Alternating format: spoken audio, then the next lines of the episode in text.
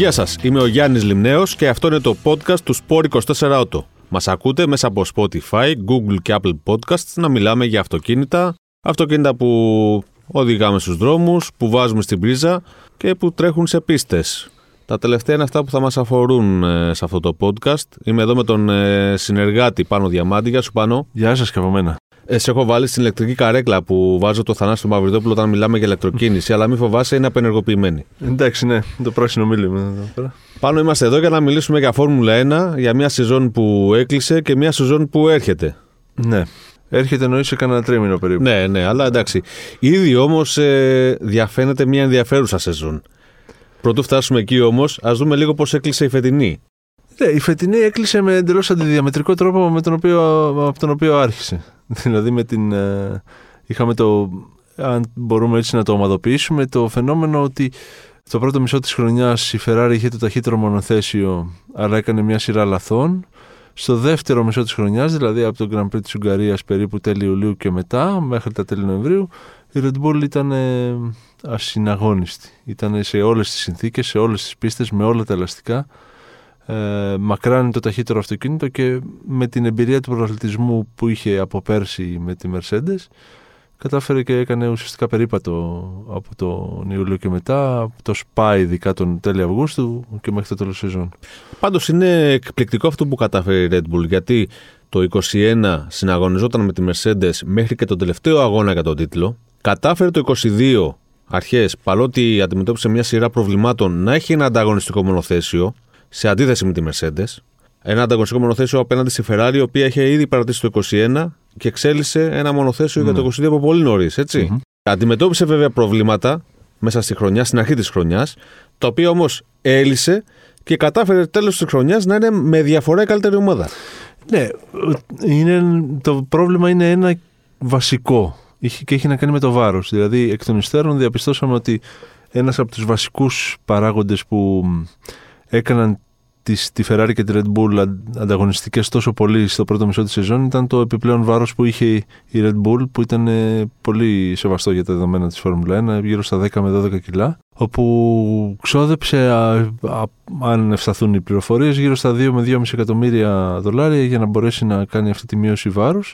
Όταν επετεύχθη, είδαμε ότι η Red Bull άρχισε να απομακρύνεται, αλλά υπάρχει και κάτι διαφορετικό εδώ η Red Bull κατάφερε καλύτερα από τη Ferrari ένα πολύ σημαντικό στοιχείο το οποίο κερδίζει τα Grand Prix και είναι η διαχείριση των ελαστικών.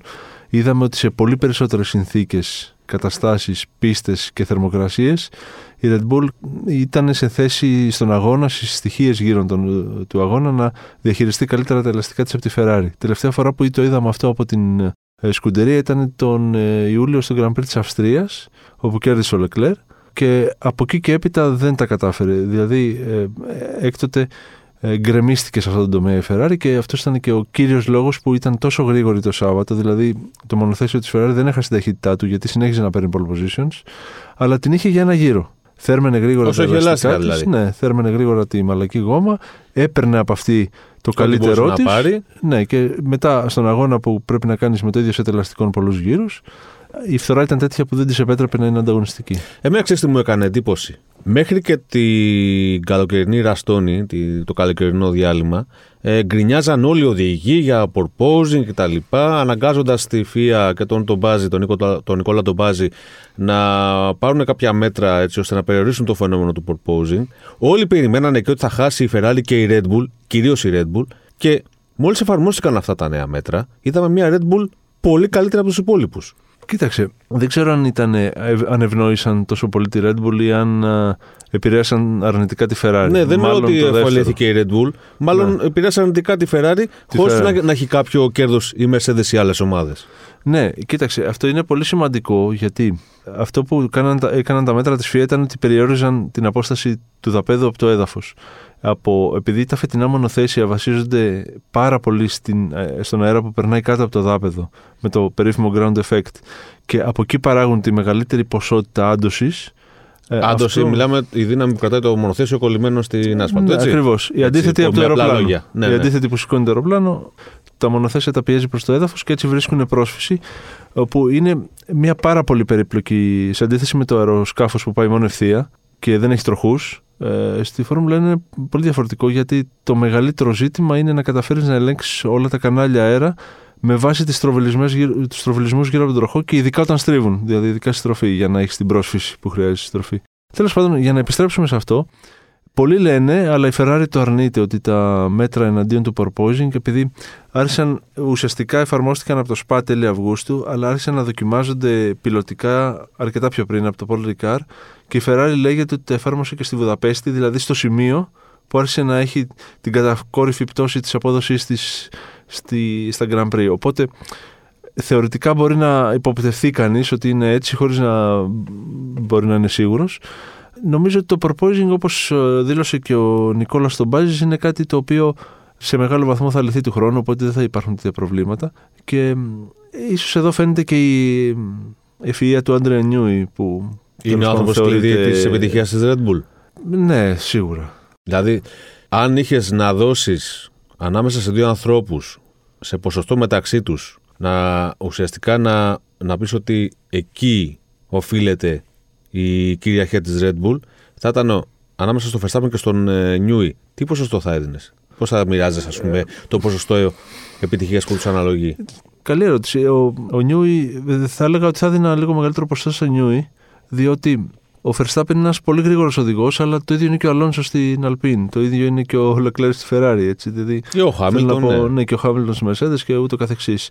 Οπότε μάλλον θα έδινα περισσότερο γιατί δυστυχώς, κακά τα ψέματα, δεν είναι ενιαίο πρωτάθλημα και δυστυχώς κερδίζονται πλέον τα Grand Prix στη Φόρμουλα 1 από την τεχνολογία και όχι τόσο από τις ισχνές διαφορές οδηγικές που υπάρχουν.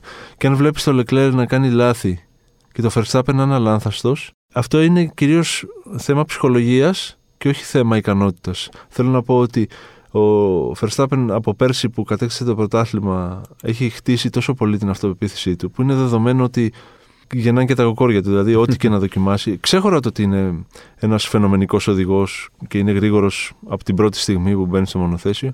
Αλλά ε, απ' την άλλη, ο Λεκλέρο όταν βλέπει ότι δεν έχει τον εξοπλισμό για να γίνει πρωταθλητής, είναι αναπόφευκτο ότι θα πρέπει να κοιτάει το όριο και καμιά φορά να το ξεπερνάει. Και μάλιστα ο Λεκλέρο έχει και τη φήμη ότι ε, στις δοκιμές, κυρίως και στα καταδεκτήρια αλλά και στι ελεύθερες, επίτηδες ξεπερνάει το όριο ε, για να μπορέσει να το βρει.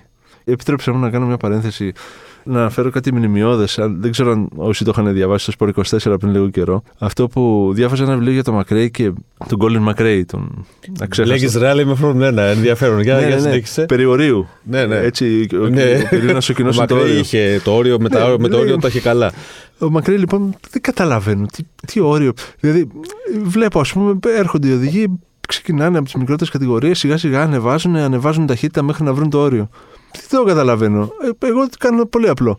Έτσι κι αλλιώς πάω αέρα πατέρα, ξεπερνάω το όριο παντού και μετά κοιτάξω, κοιτάζω πώς θα μπορούσα να το μαζέψω. Ήταν μια λογική. Ο άνθρωπο, εντάξει, μακρύ τεράστια μορφή στο μηχανοκίνητο αθλητισμό, ε, και στα ράλι. Για μας παιδικό πετύχει... πρότυπο κιόλας. Βέβαια, βέβαια. βέβαια. Και, και, σαν ε, προσωπικότητα, όχι μόνο σαν οδηγός, σαν οδηγική ικανότητα και σαν προσωπικότητα. Εξαιρετικός. Ναι, κοίτα, ο Λεκλέρ ήταν σε μια δύσκολη φάση που ενώ ξεκίνησε σαν φαβορή για το πρωτάθλημα, έτσι πήρε περισσότερες νίκες στην αρχή, είχε πάρει μια διαφορά στη βαθμολογία. Τελικά βρέθηκε αντιμέτωπος όχι μόνο με τον ανταγωνιστή του, τον άμεσα ανταγωνιστή, τον Verstappen, αλλά και με την την ομάδα που έχανε σε απόδοση και έκανε και πολλά σημαντικά στρατηγικά λάθη. Ναι, ε, αυτό ισχύει. Έγιναν πάρα πολλά λάθη, αλλά όπως είχαμε πει και στην, στο προηγούμενο μας podcast, εγώ θεωρώ ότι είναι λογικά και μάλλον αν ήμουνα στου τυφόζοι, αν άνοικα στους υποστηρικτές της Ferrari, θα ίσως να έδινα και λίγο μια περίοδο. Πώς το λέγαμε στρατό; Χάριτος. Ναι, μια. Προσαρμογής. Εβδομάδα προσαρμογής. Ένα έτος προσαρμογής. Είναι άλλο πράγμα να φτιάξει ένα πολύ γρήγορο αυτοκίνητο και άλλο πράγμα να, να είσαι ομάδα που διεκδικεί πρωτάθλημα στο κορυφαίο επίπεδο του πλανήτη. Θα ήθελες λοιπόν ο Μπινότο να παραμείνει ναι, αφεντικό το 23. Εννοείται. Για πιστεύω, την άποψή σου για τον Πιστεύω ότι είναι πάρα πολύ έξυπνος άνθρωπος. Είναι ο άνθρωπος που μεταμόρφωσε τη Ferrari και σε επίπεδο μη αγωνιστικό θεωρώ ασύλληπτο για την ιστορία της Ferrari αυτό που πάει να κάνει. Προσπαθεί να αλλάξει όλη την κουλτούρα της στο Μαρανέλο, όπου ήταν μια. και ενδεχομένως παραμένει. Ε, μια ομάδα η οποία πάρα πολύ εύκολα κατηγορούσε ανθρώπους, πάρα πολύ εύκολα έβρισκε εξυλαστήρια θύματα, πάρα πολύ εύκολα ξύλωνε κάποιον για το παραμικρό λάθος Και μια ομάδα που μην ξεχνάμε ότι ο Πρόστ, ας πούμε, βγήκε δημοσίως το 90, το 90 και παρομοίασε τη Ferrari με αγγλικό λεωφορείο. Επειδή έχουμε το δύο χρώμα. ναι. Ε, τρακτέρ δεν ξέρω. Ε, ναι, κάτι, κάποιος Πάντως άλλος. ναι, είχε, ναι, κά- κάτι ογκώδε είχε Ναι, αναφέρει. λοιπόν. Προσπαθεί να αλλάξει όλη τη φιλοσοφία της Ferrari και δεν είναι καθόλου εύκολο αυτό. Δηλαδή, αυτά που λέμε τα ενίκο μη ενδύμου, εγώ πιστεύω ότι ισχύουν. Δηλαδή, δεν μπορεί να περιμένεις από μια ομάδα ανθρώπων που έχουν 15 χρόνια να κάνουν προαθλητισμό ξαφνικά να είναι αλάνθαστοι σε ένα επίπεδο το οποίο είναι α- ασύλληπτα δύσκολο, ακόμα και για ομάδες τέτοιου βάθους. Και είδαμε και τη Red Bull να κάνει λάθος, έτσι, στον τελευταίο αγώνα. Λάθη, ναι, έχουν κάνει. Και η στη Mercedes Βραζιλία. έκανε λάθος. Θα Ναι. μπορούσε να έχει κερδίσει κι άλλον αγώνα αν είχε κάνει λάθος επιλογή ελαστικών. Μμ. Έτσι, που ήταν στο Μεξικό, νομίζω. Ναι, λοιπόν, στο- στο Μεξικό. ε, λάθη κάνουν όλες οι ομάδες. Απλά για τη Ferrari ήταν, ε, τα λάθη ήταν παιδαριώδη, νομίζω. Κάποια λάθη ήταν παιδαριώδη. Και επειδή ήταν και απανωτά, κατέληξαν και ανέκδοτο σε κάποιες Ναι, φορές. εντάξει. Και είναι πάντα στο στόχαστρο η Ferrari και έχει δίκιο. Αυτό το επεσήμανε και ο Σάινθ. Ότι πάντα εμείς κάνουμε ένα λάθος και όλοι, όλος ο κόσμος μας βρίζει. Ενώ η Red Bull κάνει ένα λάθος και δεν ασχολείται κανείς. Οπότε, οκ, θα ήθελε τον Μπινότο το 23 στη Ferrari. Θα είναι; Ε, τώρα, τώρα αυτό είναι σε επίπεδο. Το έχουν γράψει πάρα πολύ έγκυρα μέσα. Το έχει γράψει και η L'Équipe και η Gazzetta dello Sport στην Ιταλία. Ότι θα αντικατασταθεί τον Ιανουάριο και ότι ένας από τους ενδεχόμενους διαδόχους του είναι ο Φρεντερίκ Βασέρ, ο, ο αγωνιστικός διευθυντής της Άλφα Ρομέο, ο οποίος παρεπτόντω έχει και πάρα πολύ στενές σχέσεις με τον Ζαν Τοντ, πρώην διευθυντή της Σκουντερία και πατέρα του μάνατζερ του Στις Leclerc. χρυσές εποχές με τον Νικολά Σουμάχερ, Τοντ. έτσι. Ναι, σε αυτή, στην αυτοκρατορία αυτή τη ρωμαϊκή. Ε, δεν ξέρω. ε, Έτσι γράφεται. Δημοσίως τόσο ο Τζον Έλκαν, ο πρόεδρος της Ferrari, όσο και ο Μπινότο το αρνούνται. Προσωπική μου άποψη είναι ότι θα ήθελα. Θα ήθελα δηλαδή, αν με ρωτούσε κανείς, θα Αξίζει προτιμούσα να- να, να έμενε. Αξίζει να, να του δώσω μια ευκαιρία να, να δείξει Να το του έργο δοθεί, του. στη- ναι. Δηλαδή έχει, φτα... έχει καταφέρει και έχει μεταμορφώσει τη Ferrari από εκεί που ήταν κομπάρσος. Γιατί μην ξεχνάμε το 2020 τερμάτισαν οίκο- η- έκτη. Την- Ήταν η πρώτη χρονιά του Μπινότο βέβαια, αλλά είχε παραλάβει αυτό που λένε οι πολιτικοί, παραλάβαμε χάου. Ένα φορτηγό είχε παραλάβει. με τον μάλλον. Αριμπα... με Σκηνητό, τον αργό Αριμπαμπένι. και. Ναι. ναι, ναι, ναι. Μην ξεχνάμε ότι με τον Αλόνσο, ας πούμε, προσέλαβε η Ferrari αυτόν τον φοβερό Μάρκο Ματιάτσι για διευθυντή μόνο και μόνο για να διώξει τον Αλόνσο και έγινε ένας ομυρικός καυγάς στους διαδρόμους του Μαρανέλο με τον Αλόνσο όπου κάτι του είπε ότι δεν απέδωσε καλά και έγινε... Ο Αλόνσο έγινε... Τι ο Αλόνσο είναι και ψύχρεμο άνθρωπος. Δεν... ναι, δεν, δεν είχε δώσει δικαιώματα Ναι, το ναι, παιδί ναι, στη ποτέ, γειτονιά. ποτέ. ναι. Πολύ εύκολος χαρακτήρας. Ναι. Πέρα από καλός οδηγός. Πριν πάμε λίγο στο 23, στην επόμενη σεζόν, τι θα κράταγε από το 22, πέρα από τις κορυφαίες ομάδες, κορυφαίες εννοώ τη Red Bull και την Ferrari, γιατί δυστυχώς η Mercedes απήχε πάρα πολύ από αυτό το χαρακτηρισμό, παρότι κατάφερε να πάρει μια νίκη στο τέλος, στον πρώτο τελευταίο αγώνα. Ναι. Ε, δεν ήταν ποτέ σε θέση να ανταγωνιστεί τους ε, δύο πρώτους. Ε, ναι, αυτό γιατί. Κοίτα, αυτό συνδέεται και με, την, ε, με αυτό το θέμα που έθιξες πριν, ότι παρά το γεγονός ότι η Mercedes και η Red Bull μέχρι τέλους πέρσι διεκδικούσαν το πρωτάθλημα, η μία πήρε ξανά το πρωτάθλημα και η άλλη ε, βυθίστηκε. Ε, νομίζω ότι έχει- δεν έχει να κάνει τόσο. Έχουν το βάθος και οι δύο αυτές ομάδες να, Προφανώς, προφανώς. ναι, να ασχοληθούν με δύο έτη. Μα δεν άλλαξαν οι εξέλιξης. άνθρωποι, έτσι. Οι ίδιοι Ναι. άνθρωποι είναι στις Αυτό- ομάδες, οπότε το- η ποιότητα παραμένει. Ναι, το σίγουρα. αποτέλεσμα άλλαξε. Αυτό που άλλαξε είναι ότι πήρε ένα σχεδιαστικό ρίσκο η Mercedes που δεν της βγήκε.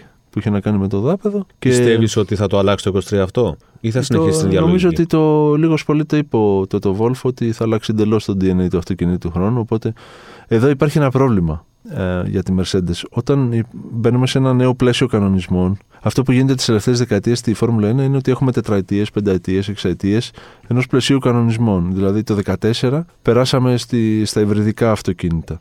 Αντιστοίχως, τώρα το 22, που θα γινόταν το 21, αλλά δεν έγινε λόγω κορονοϊού, περάσαμε σε αυτό το σχεδιαστικό πακέτο κανονισμών με το ground effect. Άλλαξε τελείως το μονοθέσιο. Άλλαξε τελείως. Όταν λοιπόν έχουμε ένα πακέτο κανονισμών, τίνει, δηλαδή παρατηρούμε στα χρόνια τα προηγούμενα, ότι όποιος έχει ένα μικρό προβάδισμα στην αρχή του πλαισίου κανονισμών αυτών, να το διατηρεί, δηλαδή να έχει διαρκώς ένα βηματισμό λίγο, λίγο πιο μπροστά από τους άλλους. Οπότε πιστεύω ότι μέχρι το, 2000, το τέλος του 2020 και το 2025 όλοι θα κυνηγούν την Red Bull. Αλλά το, αν θα την πιάσουν ή όχι δεν το ξέρω. Είναι πολύ πιθανό γιατί η Mercedes σίγουρα έχει το βάθος και η, ενδεχομένως και η Ferrari. Οπότε για τη Mercedes το να αλλάξει τώρα εντελώ τη φιλοσοφία του αυτοκινήτου για το 2023 είναι ένα τεράστιο ρίσκο. Το οποίο προφανώ για να το κάνει σημαίνει ότι δεν παίρνει με ρεμέτη το, το φετινό τη αυτοκίνητο. Από τι υπόλοιπε ομάδε, ποια θα κρατούσε, ε, ότι πήγε καλά ή ότι περιμέναμε περισσότερα αλλά δεν δεν αφέδωσε τα αναμενόμενα. Η Αλπίν ήταν, πιστεύω, μια ομάδα καλή σε απόδοση και παρότι μαχόταν μέχρι τέλος με τη Μακλάρεν για την τέταρτη θέση των κατασκευαστών, νομίζω ότι η Μακλάρεν αντίθετα ήταν μια απογοήτευση γιατί είχε περισσότερο χρόνο οικοδόμησης. Φυσικά αυτό ισχύει και για τη Ρενό. Ε, Τέλος πάντων, είναι δύο ομάδες οι οποίες ήταν πρώην προαθλητρίε και οι οποίες δείχνουν να είναι κολλημένες σε αυτό το τελευταίο σκαλοπάτι, πρώτο-τελευταίο σκαλοπάτι πριν ανέβουν προς τον πρωταθλητισμό και για την Αλπίν ίσως μπορούμε να πούμε ότι έγινε ένα μεγάλο βήμα φέτος αυτό το κινητήρα που έκανε την επανάσταση η Mercedes με το, αυτά τα βαρετά τεχνικά που λέγαμε την πρώτη φορά με το Split Turbo το 2014 η Renault, δηλαδή η Alpine τον εφάρμοσε για πρώτη φορά φέτος Οπότε γι' αυτό το λόγο, λόγο βλέπαμε το αυτοκίνητο συχνά να εγκαταλείπει. Τώρα γιατί ήταν στο Αλόνσο δεν ξέρω μόνο.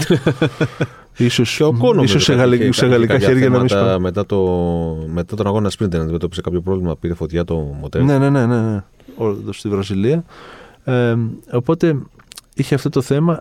Ίσως να είναι αυτό το βήμα που χρειάζεται. Αλλά τώρα η απώλεια του Αλόνσο και του Πιάστερη που όλοι λένε ότι θα είναι ένα μελλοντικό τεράστιο αστέρι της Φόρμουλα 1. Μένει να το αποδείξει βέβαια. Θεωρείς ότι ο Γκάσλι έχει να δώσει σε αυτή την ομάδα την εμπειρία ενός πιλότου για να εξελίξει το μονοθέσιο; Ναι, ναι, αμφίβολα έχει την εμπειρία, αλλά το θέμα είναι αν έχει τη σταθερότητα που χρειάζεται ο προαλητισμό. Δηλαδή την ταχύτητα και την ικανότητα την έχει, αλλά η σταθερότητα. Και ο Μπότας είχε ταχύτητα να κερδίζει. Αλλά δεν είχε τη σταθερότητα.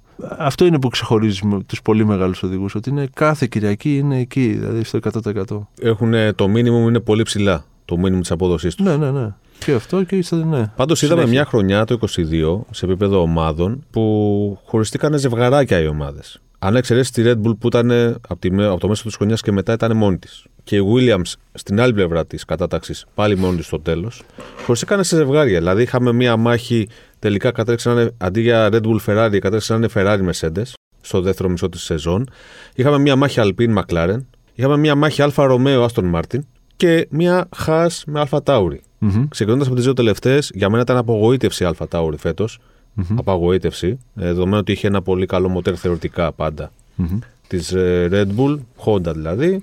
Όμως το πλαίσιο πρέπει να ήταν μάλλον κάτι περιμένοντας να πάρουμε του χρόνου ένα καινούριο, καινούργιες ιδέες από το πλαίσιο της ε, Red Bull. Δεν ξέρω. Γιατί πάντα υπάρχει φημολογία ότι η δεύτερη ομάδα της Red Bull έπαιρνε ιδέες από το προηγούμενο της της ίδιας της Red Bull. Ναι. Ήταν πάντως μια απογοήτευση η Αλφα Ταουρί για φέτος. ναι. Όπως και η Χάς, γιατί και η Χάς είχε δείξει δείγματα πέρσι ανωδικά. Και στι αρχές της χρονιάς έδειξε πολύ καλά δείγματα. Αλλά όλα αυτά ναι. καταλήξανε να πολεμούν ε, για την προτελευταία θέση μεταξύ τους. Ε, Συνήθως αυτό είναι θέμα οικονομικό. Δηλαδή, τους στερεύουν τα λεφτά για να συνεχίσουν την ε, εξέλιξη του αυτοκινήτου. Ειδικά στη Χάς, που είχε και ένα μεγάλο πλήγμα στην αρχή της χρονιάς που ήταν η απώλεια του βασικού χορηγού της λόγω της ρωσικής εισβολής στην Ουκρανία. Ήταν ένα θέμα και έπρεπε να πορευτεί βάσει αυτού. Και γι' αυτό το λόγο και ήταν πολύ επικριτική, οπότε έκανε κάποια ζημιά ο Μίξου Μάχερ, που είναι δεδομένο. Είναι νέος οδηγός, θα κάνει ατυχήματα. Οπότε καταλήγουμε σε βάση αυτού που λέω στο συμπέρασμα ότι θα ήταν όλα καλύτερα αν δεν υπήρχε η Red Bull και η Williams. και για τη Williams. Είχαμε δει κοίτα, τρία καλά, τρία, τέσσερι καλές κόντρε. Καλές κόντρες ναι, δηλαδή. Αυτό είναι κοίτα, να σου πω κάτι. Ήταν για τη Williams. Ε, Καταρχάς πρέπει να πούμε ότι δεν ανήκει πια στην οικογένεια του εκλειπώντος Frank Williams. Ε, ανήκει σε ένα αμερικάνικο φαντ που λέγεται Dorlington και μου έκανε ασύλληπτα κακή εντύπωση το γεγονός ότι για πρώτη φορά μετά το 1994 αφαίρεσαν από το ρίχο στο S του Σένα. Ναι, εντάξει. Το έβαλε η Μακλάρεν. Μόλις έγινε, το, το είπε η Μακλάρεν και το πήρε. Αλλά είπανε, λέει, γιατί το βλέπουν οι οδηγοί και τους δημιουργεί μια αρνητική ψυχολογία. Ένα ζεν, κάτι, δεν ξέρω. Εγώ νομίζω ότι όσο υπήρχε ο ίδιος ο Williams, υπήρχε μια προσωπικότητα στην ομάδα. Ναι. Μετά, ε, ναι. όταν, έφυγε ο, ο θρύλος, χάθηκε και ο θρύλος της ομάδας. Αυτό, ναι. Έτσι νομίζω. Όσο μπορούσε η κόρη του, Κλερ Γουίλιαμς, το κρατούσε, αλλά εντάξει, ήταν πάρα πολύ δύσκολο να επιβιώσει αλλιώς. Την Άλφα Ρομέο είδαμε φέτος καλύτερα από πέρσι. Ενώ πέρσι, ας πούμε, κοντραχτυπιόταν με τη Χά, φέτος ανέβηκε επίπεδο, άφησε τη Χά πίσω της, πολεμούσε την Άστον Μάρτιν, η οποία δεν είναι μια. μπορεί να μην έχει φέρει φοβερά αποτελέσματα, αλλά είναι μια ομάδα που έχει κάνει επενδύσεις, έτσι. Κοίταξε, η Άστον Μάρτιν ήταν η παλιά Φορσίντια που κέρδιζε με τον Πέρες. Έφτασε μέχρι και να κερδίσει και τέλος πάντων πρωταγωνιστούσε. Δεν και είχε και έναν Φέτελ στο, στο μπάκετ. Ακριβώς. Ενδεχομένως η Άστον Μάρτιν να πλήρωσε πιο πολύ την απειρία της, γιατί άλλαξε διεύθυνση και αρκετούς ανθρώπους παρά την. Ε, δεν, δεν έπασχε από οδηγό, δηλαδή. Ο Φέτελ ήταν πρώτης τάξης οδηγός. Ε, ε, νομίζω όμως ότι η αλλαγή που έκανε στη Βαρκελόνη και ανασχεδίασε πλήρως το αυτοκίνητό της ήθελε το χρόνο της. Οπότε στο πρώτο μισό της χρονιάς ήταν λίγο προβληματική όλη η λειτουργία της ομάδας και όλη η στοχευσή της. Όταν άρχισε να αποδίδει, άρχισε να έχει καλά αποτελέσματα και το είδαμε στο δεύτερο μισό της χρονιάς ότι ο Φέτελ έμπαινε συχνά στη δεκάδα και πολλές φορές ήταν και πιο απειλητικός. Και μάλιστα το είδαμε και τώρα με τον Αλόνσο την προηγούμενη Τρίτη που οδήγησε για πρώτη φορά την Αστον Μάρτιν, όπου πήρε μεταγραφή για τα επόμενα δύο χρόνια, ότι ε, έμεινε ιδιαίτερα εντυπωσιασμένος από το αυτοκίνητο. Δεν ξέρω βέβαια αν το είπε ναι, για να το πει, αλλά δεν, δεν σπανίως Δηλαδή... Ο Αλόνσο είναι και λίγο. Δεν θα έλεγε μάλλον κάτι. Ή θα, θα, θα, θα Όχι, θα έλεγε. Δηλαδή, θυμάσαι τι είπε για τη Μακλάρεν όταν είχε πάει. δηλαδή, είχε κατεβάσει όποια, το γαλλικό λεξιλογιόν. Νομίζω ο Αλόνσο ήταν η αιτία που η Χόντα έφυγε από τη Μακλάρεν. Ναι, κοίτα. ίσως η Μακλάρεν να έχασε πλέον την εμπιστοσύνη της αλλά ξέρεις, οι Ιάπωνες θέλουν έναν ειδικό χειρισμό. Ναι, είναι... Πάντοτε ήθελαν. Και η Μακλάρεν δεν μπόρεσε να τον βρει. Ήταν λίγο σε μια φάση μετάβασης. Είχε αλλάξει και αγωνιστικούς διευθυντές. Δεν μπόρεσε. Η Red Bull κατάφερε να βρει το ψυχισμό των Ιαπώνων και να αντλήσει από τη Honda τη δυναμική που είχε που δεν κατάφερε να το κάνει η McLaren. Αλλά μην ξεχνάμε ότι και η McLaren έπεσε πάνω σε αυτή τη διετία, τριετία της Honda που έπρεπε να κάνει ένα ανταγωνιστικό, ένα αξιόπιστο μοτέρ. Από την αρχή, ναι, από, από το μηδέν. Και υπήρχε και αυτή η περίφημη φιλοσοφία zero, ας πούμε, όπου το μοτέρ έπρεπε να είναι όσο το δυνατόν πιο στριμωγμένος, συμπαγές κτλ. για να απελευθερώνει περισσότερο χώρο για τους αεροδυναμιστές να, να μειώσουν το πλάτος της ουράς του αυτοκινήτου για αεροδυναμικούς λόγους. Οπότε ήταν τόσο πολύ δύσκολη άσκηση, ακόμα και για τους μηχανικούς της Honda, που χρειαζόταν χρόνο. Οι Mercedes χωρίς τόσο πιεστικά χρονοδιαγράμματα, χρονοδιαγράμματα και χωρίς αυτό το τόσο συμπαγές concept, χρειάστηκε δύο χρόνια να μην σπάει στους πάγκους δοκιμών αυτό το μοτέρ. Οπότε η McLaren πλήρωσε αυτή τη διετία της Honda και λίγο εκεί πέρα ίσως χάλασε και η όλη συνεργασία. Εγώ θα τολμήσω να κάνω και τον εξής παραλληλισμό. Η Honda πάντα είχε μια, ένα δυνατό σύνδεσμο με κάποιον οδηγό της ομάδας που, που ήταν. Δηλαδή, να, για να μυθούμε τη σχέση που είχε η Honda ναι, με ναι, τον ναι. Σένα, έτσι, αργότερα με τον Μπάτον, αν θέλεις, ναι. με τον Verstappen σήμερα. Αυτό δεν υπήρχε στη McLaren. Ο Αλόνσο δεν ήταν ε, ναι. χοντάκιας. Η ναι. Honda δεν είχε τον Αλόνσο είχε... σαν αγαπημένο της παιδί. Ναι. Αυτό, Αυτό έλειψε στη McLaren. Αυτό έλειψε και αν υπήρχε ενδεχομένως να ήταν και διαφορετικά. Συμφωνώ απόλυτα μαζί σου. Νομίζω ότι γενικά όμως ο Αλόνσο δεν, δεν φαίνεται να συνδέεται ποτέ. Έχει αλλάξει τόσες ομάδες. Και στη Ferrari δεν ήταν ποτέ ο ξέρεις, Ήταν ένας πολύ μεγάλος προγραμματή που ήταν στο Μαρανέλο, αλλά δεν ήταν ποτέ ο Σουμάχερ. Σίγουρα δεν ήταν ο Βιλνιέβ. Δεν ήταν, ε, ναι. Δεν φόραγε τη, τη φανέλα Ferrari, ναι. φόραγε τη, τη φανέλα Αλόνσο στη Ferrari. Ναι, αυτό. Είμαι ο Αλόνσο και είμαι στη Ferrari. Και απλά το αυτοκίνητό μου είναι Ferrari. δηλαδή, είναι, το, το καταλαβαίνω σαν λογική. Ενδεχομένως να είναι και απόρρια της ασύλληπτης αυτοπεποίθησής του. Δηλαδή, δεν ξέρω αν έχω. Με ό,τι αυτοκίνητο και να έχει, ό,τι, όσο χάλια και να είναι, είναι, είναι μαχητής. Είναι η αυτοπεποίθηση του κάτι είναι άλλο. Μαχητής, είναι μαχητής ναι, και έχει φοβερές ικανότητες. Ε, αυτό δεν μπορεί να το παραβλέψει κανένας. Ναι. Η προσωπική μου άποψη, βέβαια, διότι όλα αυτά είναι υποκειμενικά, είναι ότι είναι σε ένα σουμάχερ Αλόνσο. Αυτή είναι η εποχή. Και θα δούμε, θα δούμε. Χάμιλτον. Κοίτα, ο Χάμιλτον. Ενδιαφέρον η τοποθέτηση. Είναι, είναι ένας οδηγό. Ναι, είναι ένας οδηγός ο οποίος είναι πρώτου επίπεδου και αυτό που έκανε πέρσι στη Βραζιλία δεν γίνεται άμα δεν είσαι της κορυφαίας κάστας. Αλλά ποτέ δεν του δόθηκε η δυνατότητα να αποδείξει απέναντι σε σοβαρό ανταγωνισμό στα περισσότερα από τα προβλήματα που πήρε ότι είναι πραγματικά στην απόλυτη ελίτ. Είναι στην ελίτ, αλλά στην απόλυτη ελίτ. Νομίζω ότι πέρσι πάντως είχε φοβερό ανταγωνισμό με τον Verstappen. Έχοντας βέβαια ένα λίγο καλύτερο θεωρώ μονοθέσιο συνολικά μέσα στη χρονια Γιατί πέρσι βλέπαμε μεγάλες διαφορές.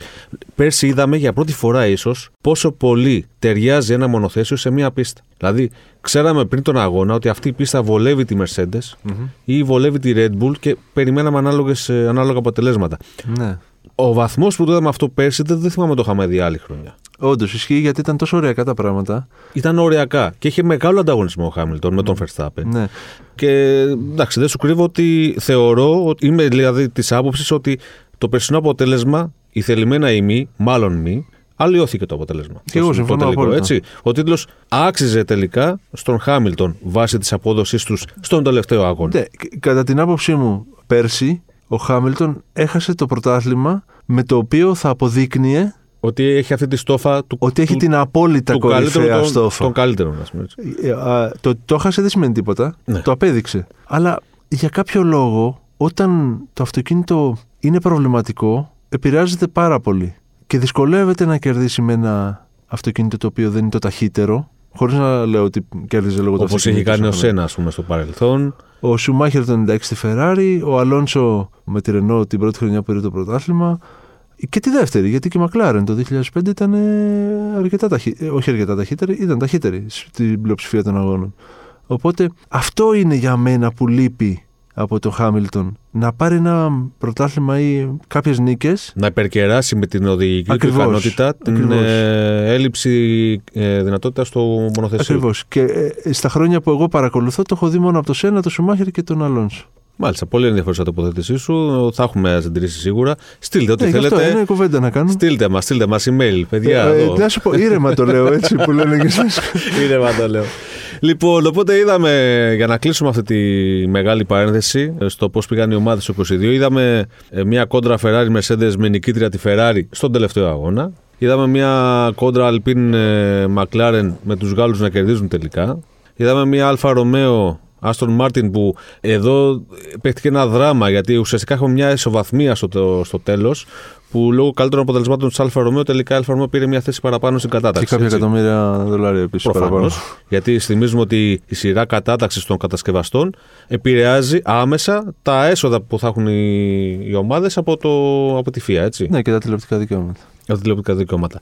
Και έχουμε και μια Haas που τελικά ήταν καλύτερη από την Alfa Tauri. Στο Ναι, τέλος, πο- πολύ- στο πίσω κομμάτι πάνω από τη Williams. Κατη, Έτσι. κατηγορήθηκε η Χάς ότι πήρε πολλές ιδέες από τη Ferrari. Όπως και η Aston Martin ότι αντέγραψε τη Red Bull. Εντάξει, και η Alfa Tauri θα μπορούσε να την γράψει τη Red Bull, έτσι. Ναι, δεν, δεν, δεν προφανώς. είδαμε κάτι τέτοιο. Ακόμα και αν έγινε, κάτι πήγε στραβά στο copy-paste. Λοιπόν, Προφανώς.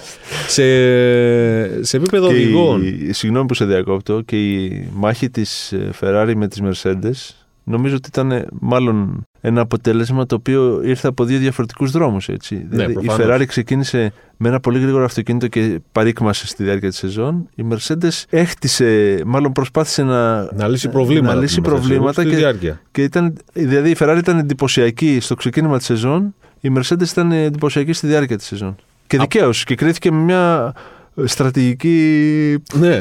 τη Ferrari, η οποία ήταν ασύλληπτη. ναι, ναι, ναι, νομίζω τους προέκυψε. Ναι. Εγώ το Τους ψηλιάστηκα. προέκυψε το, το, το Όταν, μελετήσαμε. όταν η ομάδα ρώτησε στο Team Radio τον Leclerc αν με αυτό το pace, με αυτό το ρυθμό Μμ. ε, μπορούμε να κάνουμε το Plan C, ήταν ε, σαν να έλεγε μπορούμε με αυτό το τέτοιο να δερματίσουμε με αυτά τα ελαστικά. Αυτό, Ναι, ναι, αυτό ναι. έλεγε. Δηλαδή, εγώ το πιάσα και απορώ πού δεν το πιάσαν στη Red Bull αυτό, δεν το καταλάβανε. Και... Ε, ακούνε και άλλα μηνύματα εκεί. Και υπήρξε και μια υποτιθέμενη.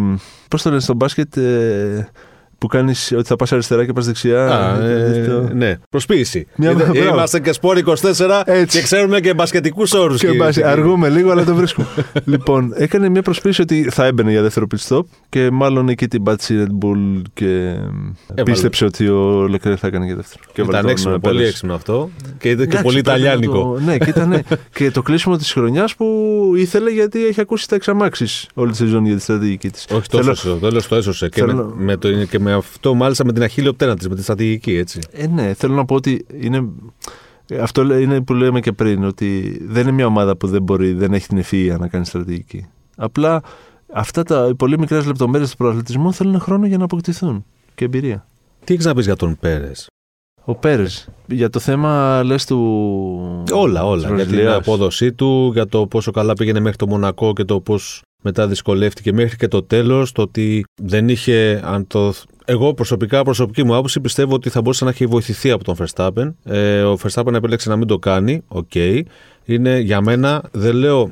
Για να μην παρεξηγηθώ. Στους αγώνες πρέπει να κερδίζει πάντα ο καλύτερος.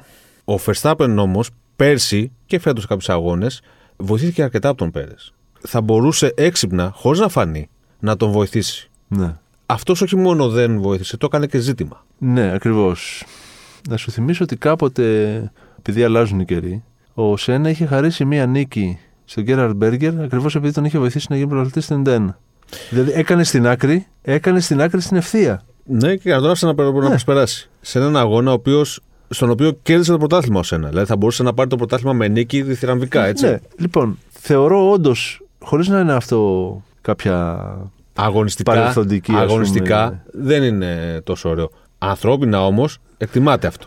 Ακριβώς. Έτσι. Δηλαδή, στην ιστορία ο Σένα έμεινε σαν τον άνθρωπο που εκτίμησε τη βοήθεια που είχε σε όλη τη σεζόν από τον Γκέραντ Μπέργκερ, δίνοντάς του μια νίκη. Έμεινε λοιπόν σαν μια ωραία κίνηση. Και όχι σαν κάτι ότι του, του χάρισε την νίκη. Αυτό. Καταλαβες. Και να σου πω και κάτι άλλο. Εγώ το 91 ήμουν 14 και το είδα. Τα παιδιά των 14 χρονών σήμερα βλέπουν ότι μπορεί να είσαι όσο αλήτης θες, μπορείς να κάνεις ό,τι θες, αρκεί να βγαίνεις πάντα νικητής. Δηλαδή πάντα να παίρνεις το μέγιστο. Μεγάλη κουβέντα έπες πάνω. Έτσι δεν είναι. Έτσι ακριβώς είναι. Έτσι ακριβώς. Ε, Οπότε για κάποιον που είναι πρότυπο για, πολλά, για πολλούς ανθρώπους δεν μπορεί να σκέφτεται και να δρά τόσο εγωιστικά και βέβαια δεν μπορείς να το περιμένεις από έναν, ένα παιδί 24 χρονών γιατί 24 χρονών παιδί είσαι. Δυστυχώς έχει κακές επιρροές και θα το πω χωρίς να, να καλύψω τα λόγια μου. Ο πατέρας του δεν είναι ο καλύτερος χαρακτήρας και η καλύτερη, ας το πούμε, επιρροή σε αυτόν και, και τον το χαρακτήρα. καλύτερο πρότυπο. Και το, δεν δίστασε να το πει και ο Φέτελ έτσι δημοσίως ότι αυτός είναι ένας τρόπος διαπαιδαγώγησης, δηλαδή το να αφήνεις το παιδί σου ένα βενζινάδικο επειδή έκανε ένα λάθος σε έναν αγώνα καρτ ή να.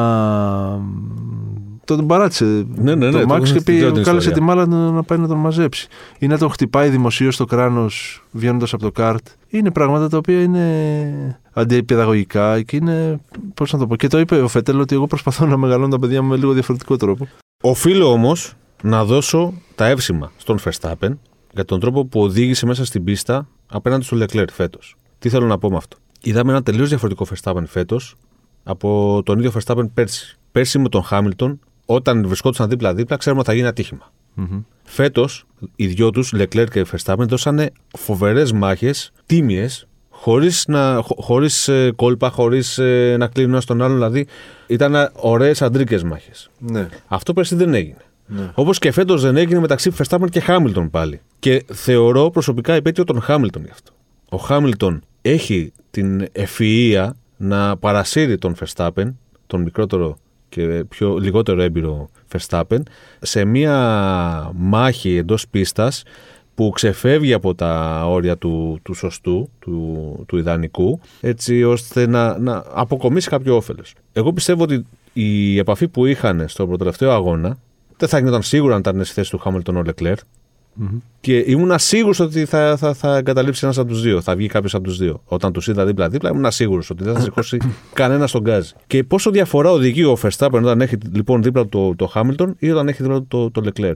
Του αναγνωρίζω λοιπόν αυτό ακριβώς, ότι δεν οδήγησε με τον ίδιο τρόπο που οδηγούσε πέρσι στο κυνήγι της νίκης. Οδηγούσε με τον τρόπο που αρμόζει στον αντίπαλό του. Ναι. Νομίζω ότι εκτίμησε την απίστευτη ευγένεια που έχει ο Λεκλέρ σαν άνθρωπος και σαν οδηγός και οδήγησε αντίστοιχα. Αυτό καταρχήν είναι καλό.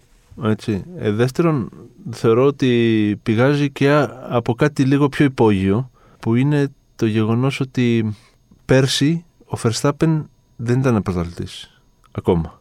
Ήταν ένας ενδυνάμει πρωταθλητής. Και ο Χάμιλτον ήταν ένας 7 φορές παγκόσμιος πρωταθλητής. Είναι πολύ διαφορετικός ο ψυχισμός όταν επιτίθεσαι και μάχεσαι με, ένα- με αυτή την ισορροπία και πολύ διαφορετικός ο ψυχισμός όταν είσαι ήδη πρωταθλητής και μάχεσαι με έναν ενδυνάμει πρωταθλητή. Ναι, αλλά αυτό που λες δεν το είδαμε πέρσι από το Χάμιλτον. Ναι, σωστό. σωστό. Οπότε είναι, είναι λίγο το πώς αντιμετωπίζουμε. Εμένα μου έκανε εντύπωση το πώς άλλαξε ο Verstappen φέτος. Σίγουρα δεν είχε αυτό το άγχος του να πάρω τον τίτλο. Τον είχε πάρει ήδη, είχε πάρει ένα τίτλο και φέτος πήγαινε για ένα δεύτερο. Αλλά ακόμα και στην αρχή της χρονιάς που έμενε πίσω, που αντιμετώπιζε προβλήματα, που έμενε κτλ., δεν τον είδαμε να οδηγεί ύπουλα. Θα, το, θα χρησιμοποιήσω αυτόν τον όρο απέναντι στον Λεκλέρ. Ναι. Πέρσι με τον Χάμιλτον ήταν σε μία μάχη. Ναι, σε μια διαρκή μάχη. Έτσι. Ε, και επίσης ήταν και μια μάχη την οποία την υποδάβλιζαν και οι διευθυντές. Ήταν, ήταν συνολικά πέρσι η Mercedes Red Bull ήταν στα μαχαίρια. Ήταν, δηλαδή ήταν όλο το κλίμα έτσι. Θα επιστρέψω όμως στον Μπέρε.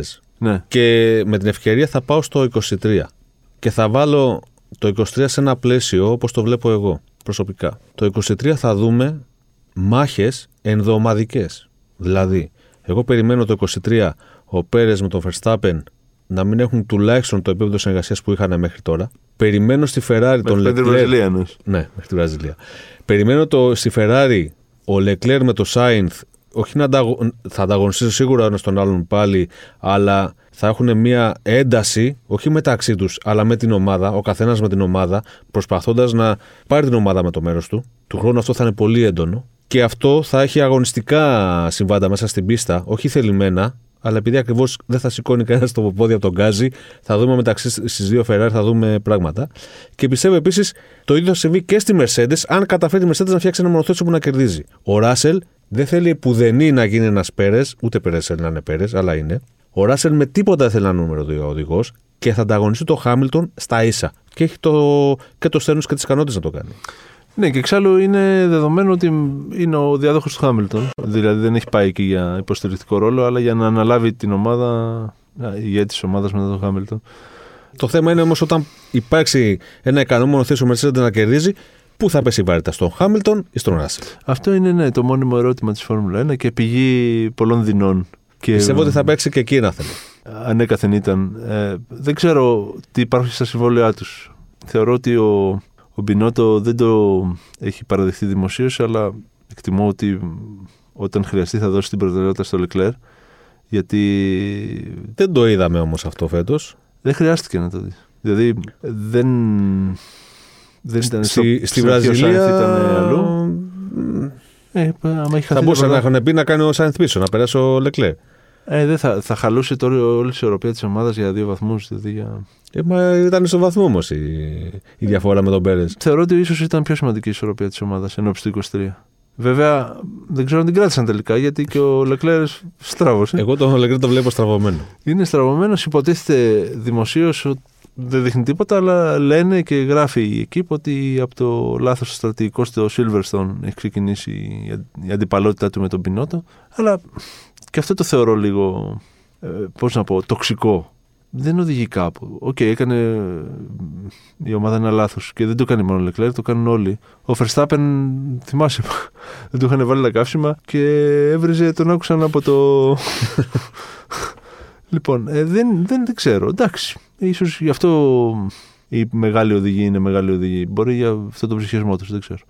Αλλά ε, νομίζω ότι ίσως με τον Μπέρε επειδή είναι ξεκάθαρο από την ομάδα ότι ό,τι και να γίνει θα, η προτεραιότητα έχει ο Verstappen, νομίζω ότι χωρίς με το βαμβάκι θα τον σφάζουν κανονικότατα. Ο Πέρες είναι ένας γρήγορο, αρκετά καλός οδηγός, ο οποίος είχε την τύχη στην αρχή της χρονιάς να αποδειχθεί η φετινή Red Bull κοντά στα μέτρα του, δηλαδή υποστροφική, που είναι ακριβώς το αντίθετο από ό,τι θέλει ο Verstappen. Ο Verstappen θέλει να είναι ακριβέστατο το, το μπροστινό μέρος του αυτοκίνητου. Γι' αυτό και βλέπουμε τον Πέρες στην αρχή της χρονιάς ναι. πολύ πιο κοντά στο Verstappen. Έτσι. Ναι, και, και γεννιέται ταχύτερο όπω το Μονακό. Και μετά φημολογείται ότι η Red Bull άλλαξε τόσο πολύ το, σχεδια... το όχι το σχεδιασμό, συγγνώμη. Την, Τι, το προτεραιότητα, το την προτεραιότητα στις αλλαγές και στις εξελίξεις του αυτοκινήτου και στις ρυθμίσεις, όπως λες, για να πάει στα μέτρα του Verstappen και γι' αυτό είδαμε τον Πέρες να βυθίζεται. Αν ισχύει αυτό και του χρόνου, γιατί ουσιαστικά τα αυτοκίνητα θα μετεξελιχθούν το 23 από φέτος, νομίζω ότι ο Πέρες δύσκολα θα μπορεί να. Δεν έχει ελπίδες. Δεν έχει ελπίδες. Ναι, να έχει ελπίδες για κάτι. Θεωρούσε ότι θα θέλει να φύγει μετά; Δεδομένου ότι έχει πάει και ο Ρικάρντο εκεί και, και νιώθει, νομίζω, το... αυτή τη στιγμή ο Πέρες νιώθει πίεση ναι. από παντού. Νιώθεις ότι είναι το σαλάμι στο σάντουιτς. Είναι ναι. από τη μια ο Verstappen, από την άλλη ο Ρικάρντο πια. Μα... Δύσκολο το μέλλον στη Red Bull, σωστά; Είναι δύσκολο, ναι, και, για, και ειδικά μετά τα τελευταία που γίνανε και με όλα αυτά τα ανεκδίκητα που υπόθηκαν. που μπλέχτηκαν γυναίκες, μητέρες. Ναι, ναι, ναι. ναι. Η, Δεν είναι δυνατόν. Για την περίφημη οικογένεια Φεστάπεν, λες. Ε, ναι, ε, εντάξει, υπάρχει μια αντιπαλότητα στην πίστα, δεν μπορεί να. Να βγαίνει εκτός. Ναι, συμφωνούμε. Παρεκτράπησαν και. Τέλος πάντων, νομίζω ότι έχει χαλάσει η ψυχολογία και δεν ξέρω αν αυτή θα καταστραφεί τελείως, θα θρηματιστεί το 23. Αλλά αν θρηματιστεί θα είναι και ο Verstappen και, και ο Ρικάρδο. Και να πάει πού ο Πέρες, δηλαδή δεν έχει και ιδιαίτερα πολλές επιλογές μετά. θα είναι Ποτέ δεν 33 ξέρουμε. χρονών. Μπορεί να υπάρχει μια θέση στη Ferrari μετά. Στη Ferrari, λες. Ο Λεκλέρ είχε πει πέρσι τον Απρίλιο ότι δεν φεύγω από τη Ferrari να γίνουμε πρώτα πρωταθλητές. Και τώρα έχει αφήσει υπόνοιε ότι ναι. μέχρι το 24 βλέπουμε. Ναι. Ε, νομίζω ότι Ε, ο πολλά Ελ- θα δούμε. Ο Έλκαν έχει πει ότι ο στόχος της Ferrari είναι να γίνει πρωταθλήτρια μέχρι το 26. Το 26 αλλάζουν οι κανονισμοί. Θέλω να πω ότι μετά είναι άλλο Παπά Ευαγγέλη. Τέλος πάντων, και για το Χάμιλτον και Ράσελ είπαμε, εντάξει, δεν ε, θεωρώ ότι εκεί πέρα θα ενδεχομένως να υπάρξει ένα θέμα, αν είναι ανταγωνιστικό και πάνε για πρωτάθλημα. Αλλά ίσως να, εκεί να υπάρξει μια βαρύτητα του Τότο Βόλφ προς τον Χάμιλτον ενώπιση του ρεκόρ των 8 πρωταθλημάτων. Θεώρησε ότι του το χρωστάει, ε.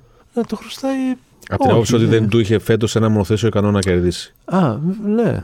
Εντάξει, από αυτήν την άποψη ναι. Αλλά ίσως για να πάνε για αυτό το ρεκόρ και νομίζω ότι γι' αυτό κάθεται και ο Χάμιλτον. Για να διεκδικήσει αυτό το ρεκόρ που θα τον κάνει τον άνθρωπο με, με 8 προαθλήματα, δεν έχει κανείς άλλο στην ιστορία. Θα είναι κάτι πολύ ξεχωριστό. Αλλά εγώ σου λέω, θέλω να δούμε και την ε, πολύ ωραία μάχη της Μακλάρεν. Νομίζω θα έχουμε κάτι αντίστοιχο με τον Νόρι και τον Πιάστρη. Αν ο Πιάστρη είναι αυτός που φημολογείται ότι είναι, με βάση όσα έχει κάνει στη Φόρμουλα 2 και στη Φόρμουλα 3. Όπου και εκεί, ξέρεις, ο Νόρις ήταν ένας οδηγός που έκανε συχνέ υπερβάσεις, αλλά ξαφνικά του, του φέραν ένα, το πιο καυτό όνομα από τα λέντα τα νέα της Φόρμουλα 1. Και εκεί θα είναι ενδιαφέρουσα η μάχη. Ξαφνικά ο μεταξύ- Νόρι γίνεται ο παλιός και ο έμπειρος. Ναι, και η αλήθεια είναι ότι είναι έμπειρος. Δηλαδή, Ναι, όχι, έχει- δεν- δεν- έχει δεν- κλείσει δεν το πενταετία. λέω. σε- Απλά είναι άλλο να θεωρείς το νέο αίμα μέσα στην ομάδα και άλλο να είσαι ο παλιός. Και Ναι, να έχεις ένα αλλάζει- νέο αίμα που έρχεται να αποδείξει πράγματα Ακριβώς, απέναντί ναι, σου. ναι, ναι. Αλλάζει Γιατί πίστα. ένας νέος οδηγός σε μια ομάδα, ο πρώτος άμεσος αντίπαλός σου στην πίστα είναι ο teammate του. Μμ. Γιατί έχει να αποδείξει ότι είναι τουλάχιστον γρήγορος με το ίδιο αυτοκίνητο. Ναι, Έτσι. Ε, Εκεί είναι ένα θέμα λοιπόν. αυτό. Για αυτόν που είναι ήδη στην ομάδα. Ναι. Ε, Οπότε και εκεί θα είναι ενδιαφέρουσα η μάχη, ειδικά αν και η Μακλάρεν καταφέρει να κάνει ένα ανταγωνιστικό αυτοκίνητο. Με τον Αλόνσο και την Άστον Μάρτιν, τι έχεις να πεις; Κοίτα, εκεί δίσανται οι απόψεις. Πολλοί λένε και μ, ότι. μ, και εγώ το κλείνω προς αυτήν την άποψη ότι ο Αλόνσο πλέον θεωρεί ότι σύντομα, δηλαδή μέσα στην επόμενη διετία, δεν θα μπορούσε η Αλπίνα να του δώσει ένα αυτοκίνητο να κερδίζει. Και επίσης αισθανόταν ότι ήταν και μια διαρκής απειλή ο Πιάστρη, που ήταν οδηγός της Ακαδημίας της Αλπίν και το 24 θα έπαιρνε τη θέση του Αλόνσο. Θεωρητικά έτσι το βλέπε το σενάριο. Οπότε αυτό δεν οδηγούσε και πουθενά για τον ίδιο. Η, από εκεί και πέρα υπάρχουν, υπάρχει και άλλη άποψη που λέει ότι επέλεξε ένα μυθικό ποσό από την Άστον Μάρτιν και ότι αυτό ήταν το κριτήριο της επιλογής του. Ένα μυθικό της τάξης των, των ε, περίπου 100 εκατομμυρίων δολαρίων για δύο χρόνια. Ε, Ouch. που θεωρώ ότι είναι, ίσως είναι υπερβολικό για να είναι αληθινό, αλλά τέλος πάντων αυτή είναι η φημολογία. Ε, δεν νομίζω όμως ότι ήταν ε, κυρίως οικονομικό, αλλά το γεγονός ότι είναι το τελευταίο του χαρτί να φτιάξει μια ομάδα γύρω του, να μπορεί να την χτίσει πάνω αποκλειστικά σε αυτόν, για να εξαντλήσει τις όποιες πιθανότητες έχει για να ε, πάρει κάποιο ένα τρίτο πρωτάθλημα ίσως- ή να το διεκδικήσει ή οτιδήποτε. Που αν το διεκδικήσει θα το πάρει. Γιατί θεωρώ ότι ενδεχομένως φέτος, αν δεν είχε γίνει η ιστορία με το Ματιάτσι στους διαδρόμους του Μαρανέλο και μετά από τόσα χρόνια είχε μείνει ο Αλόνσο στη Φεράρι, φέτος θεωρώ ότι ενδεχομένως θα μπορούσε να είχε Περισσότερες διεκδικήσει ο ελπίδες. Αλόνσο το πρωτάθλημα. Σίγουρα ο Αλόνσο παραμένει ένας πολύ δυνατός ε, πιλότος. Παρά την ηλικία του, οδηγεί πάρα πολύ γρήγορα. Έχει φοβερή εμπειρία στην εξέλιξη ενός μονοθεσίου. Νομίζουμε ότι η άνοδος που είδε η Αλπίν φέτος είναι κυρίως απόρρια του Ισπανού παρά του Οκόν. Σίγουρα ισχύουν αυτά που λες και φαίνεται ακόμα μαχητής και ότι δεν είναι έτοιμος να τα παρατήσει. Το θέμα είναι πόσα, χρο- πόσα χρόνια. Εγώ του δίνω δύο χρόνια ακόμα για να αποδεικνύει ότι μπορεί να βρίσκεται στο grid της Φόρμουλα 1. Ναι, έτσι κι αλλιώς είναι διαιτέ το συμβόλαιο και μετά, ανάλογα στα 43 του, ο Σούμι έτρεχε μέχρι τα 44. ετσι Μμμ. Στη Mercedes το 2012 ήταν 44 χρονών. εντάξει, 43-44. Οπότε ηλικιακά εντάξει, δεν είναι πρόβλημα και εφόσον είσαι σε τόσο καλή κατάσταση. Απλά δεν είναι οδηγός στον οποίο μια ομάδα μπορεί να χτίσει το μέλλον της. Και αυτό είναι σημαντικό στη Φόρμουλα 1. Δηλαδή, χτίζεται ο οδηγός μαζί με την ομάδα. Ό,τι κάνει η Mercedes με τον Ράσελ τώρα, έτσι. Ναι, και θέλω να σου φέρω ένα παράδειγμα με το Φέτελ. Γιατί ο Φέτελ χτίστηκε είναι το κατεξοχήν παράδειγμα που χτίστηκε ως πρωταθλητής από τη Red Bull. Ο Φέτελ έκανε κάτι μοναδικό τα χρόνια που η Red Bull είχε τον κινητήρα της Renault. Έτσι. Ήταν ο μοναδικός, κάτι που δεν πέτυχε ποτέ ο Μάρκ Βέμπερ, ο οποίος κατάφερε να κάνει να δουλεύει, και αυτό έγινε και πρωταθλητής βέβαια ο Φέτελ, μια τεχνολογία της Renault που ήταν επαναστατική εκείνα τα χρόνια, όπου σε κάθε στροφή απενεργοποιούνταν οι εσωτερικοί κύλινδροι και λειτουργούσαν μόνο η εξωτερική της στροφής, του V. Με αυτόν τον τρόπο με την πίεση των καυσαερίων βελτιωνόταν η κατευθυντικότητα του αυτοκινήτου. Ήταν ένα πάρα πολύ περίπλοκο τεχνικά, τεχνική τεχνολογία και περίπλοκο στην εφαρμογή της οδηγικά που γι' αυτό και μόνο ο Φέτελ παρά το γεγονός ότι έκανε περίπατο το 2010 με 2013 μόνο γι' αυτό είναι ένας πρωταθλητής πολύ μεγάλος που αδικήθηκε κατάφορα όταν ε, στα χρόνια του στη Φεράρι και ειδικά το 2020 που έφτασε στα όρια να τον εξαστελίζουν.